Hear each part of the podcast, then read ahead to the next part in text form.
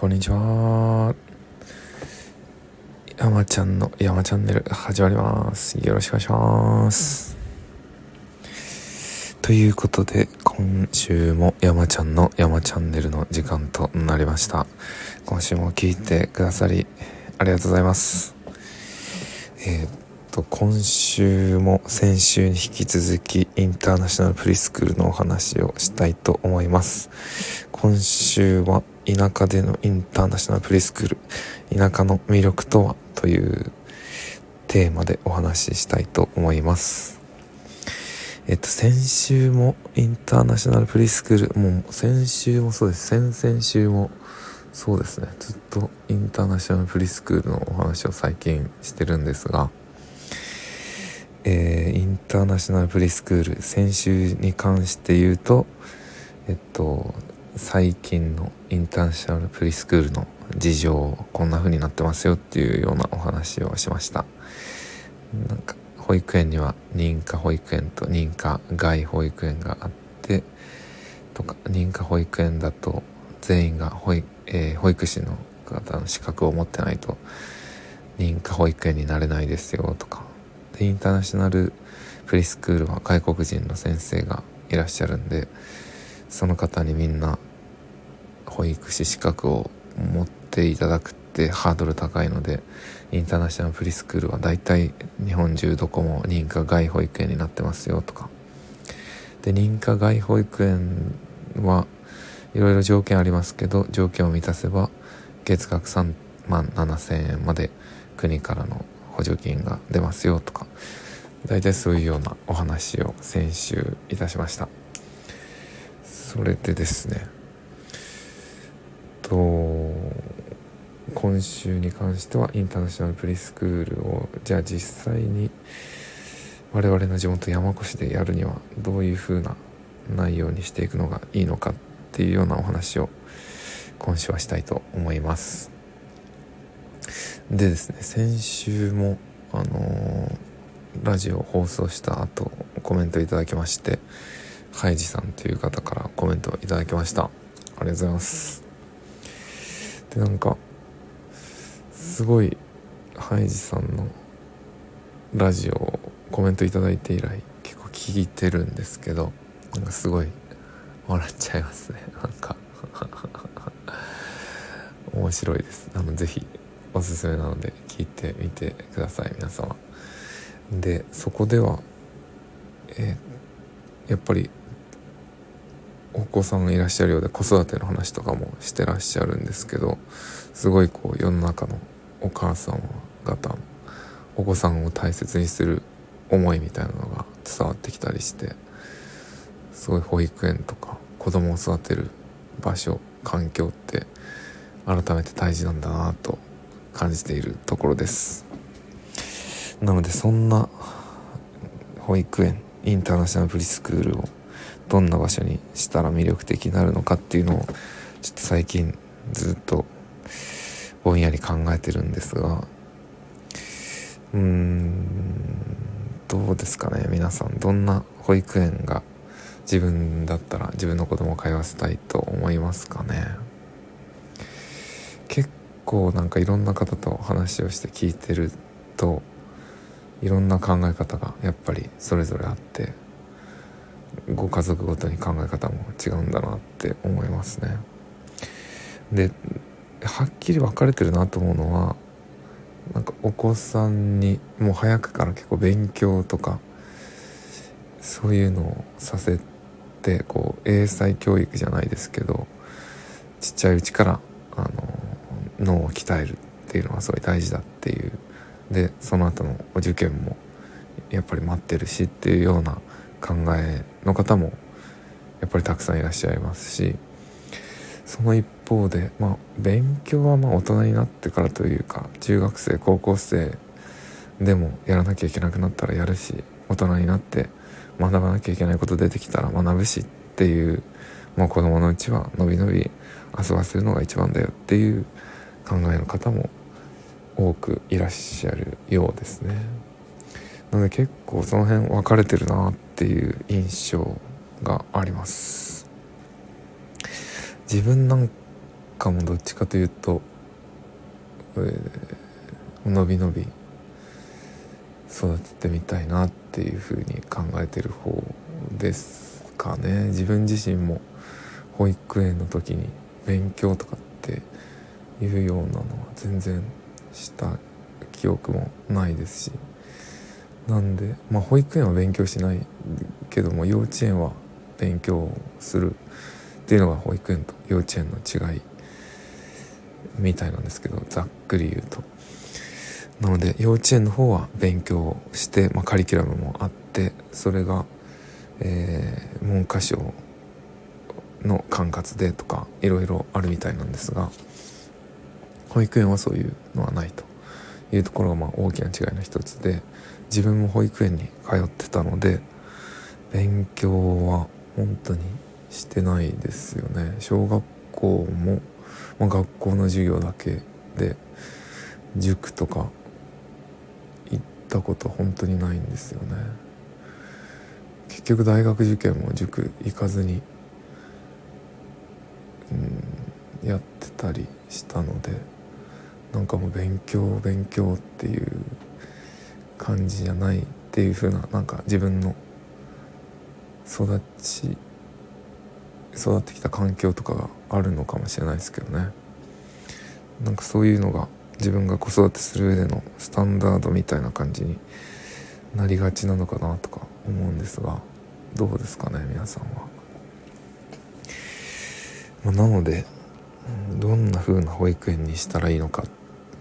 してったらこうお父さんお母さんたちに魅力的に映るのかとか子供がすくすく成長できるのかみたいなのを考えると今言ったようなところとかは考慮する必要があるのかなとか思いますね。であとはその山越しっていうその場所がどうかっていうところなんですがどんな場所かというとですね、えーと、近くの最寄りの駅からはま車で15分ぐらいしたところに、ま、小千谷駅っていうすごいローカルな名前です名前出しますけどまあ小千谷駅っていう駅があってそこまでは車で15分。でさらに大きな駅が長岡駅っていう駅があるんですがそこまでは車で30分ぐらいですかね。なのでそういう近くの大きな駅から車でってなると15分もしくは30分ぐらいかかるので、ま、送迎バスをその辺りまで出すことになるのかなっていうふうに思いますよね。なので送迎バスに乗ってまで行く必要があるのかっていうところがすごくポイントになってきますよね。やっぱりこうちっちゃいお子さんって熱を出したりとか体調を壊しあの体調悪くなっちゃったりとか結構あるみたいなのでそうすると保育園からあのお父さんお母さん迎えに来てくださいっていう電話が入って迎えに行かなきゃいけなくなったりとかっていうことも少なくないようです。なのでそういう時に遠かったりするとやっぱ不便ですよね。共働きとかで仕事もしててなかなかすぐに行けないとかだったらなおさら不便。なのでなるべく近いに越したことはないみたいなところはその通りですよね。なのでそうまでしてでも通わせたいって思える保育園である必要があると。いうふうに考えたらもうめっちゃハードル高いなっていうのは 改めて感じております。けどまああのいろいろ解決策がないことはないなと思ってて例えばあの送迎バスでだいたいどのぐらいで通ってるのかなとか都内の方とかも調べたりするとやっぱり送迎バスで通わせてるようなのって保育園横浜市とかあの東京都内とかでも結構あってで大体やっぱり20分とか30分とかかけて通わせてますよっていう親御さんも全然少なくないみたいなんですよね。なのでそういうところはどうやってるかっていうとあの保育園の中にお子さんをこう休ませておくお部屋を用意して具合悪くなったらそこで休ませてあのケアするで迎えに来てもらえるまであのゆっくり面倒を見てあげられる環境を整えたりとかあとはまあそういうふうなお子さん体調不良になってしまった場合はもうあの送迎バスをその子のために出してあの早めに送ってあげるっていう対応をしている場所とかもあるみたいですね。なのでそういうふうにしてこう不便な部分をケアして解決していくっていうところはまあどこの保育園でもやっぱりやってらっしゃるようなのでその辺りは同じようにいいなと思うところを真似して解決していくのが一つの手なのかなと思いますね。なので今回はタイトルにある通りちょっと田舎の魅力っていうところでその不便なところは今言ったような解決するとしてじゃあむしろ魅力は何なんだっていうところを考えてみました。というやっと本題に入ります。めちゃくちゃ前置き長いな話長いって思われてるんですよねみんなに。けどまあちょっとメンタル強く今から本題に入りますなので田舎の魅力っていうのは何なんだろうなっていうのを改めて考えましたやっぱこういうところだったら会話したいなとかっていうのでいくつかあるんですがやっぱりこう自然を生かしていくっていうのが一番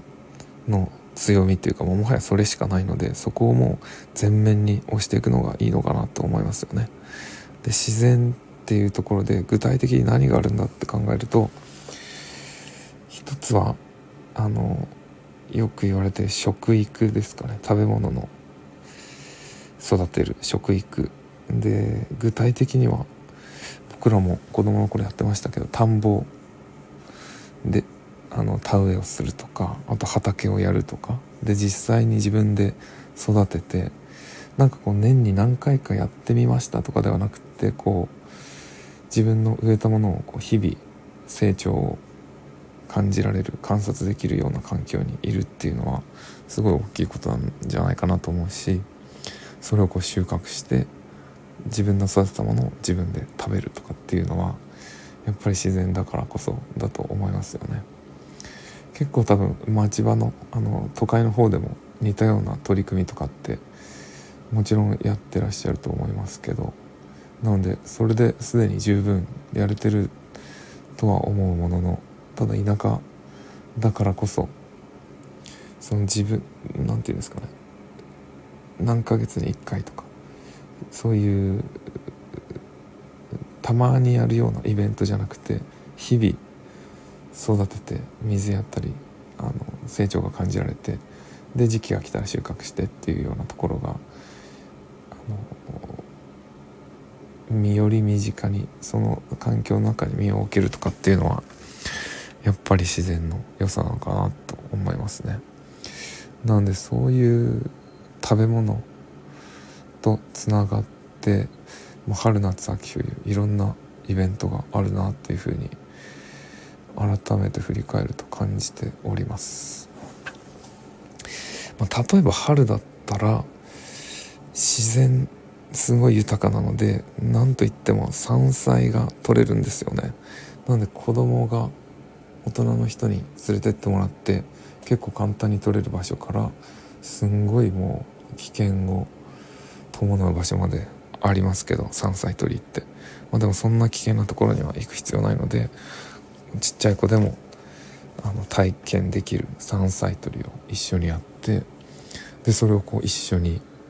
料理して食べるとか。お父さんお母さんも呼んじゃったりしてこう行事にするとかイベントごとにするとかっていうのも春の楽しみになるんじゃないかなとか思いますよね。山菜すごい美味しいですからね。天ぷらとかにしちゃったりして。いいですね。山菜は多分なかなか真似できないんじゃないかなと思いますね。もうすんごい田舎の場所にしか真似できない。ことの一つなのかなと、まあ、あとはすごい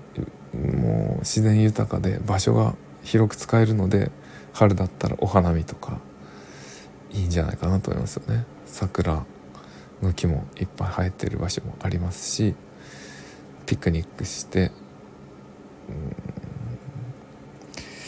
そういう季節を満喫するっていうのも、まあ、田舎の良さですよね。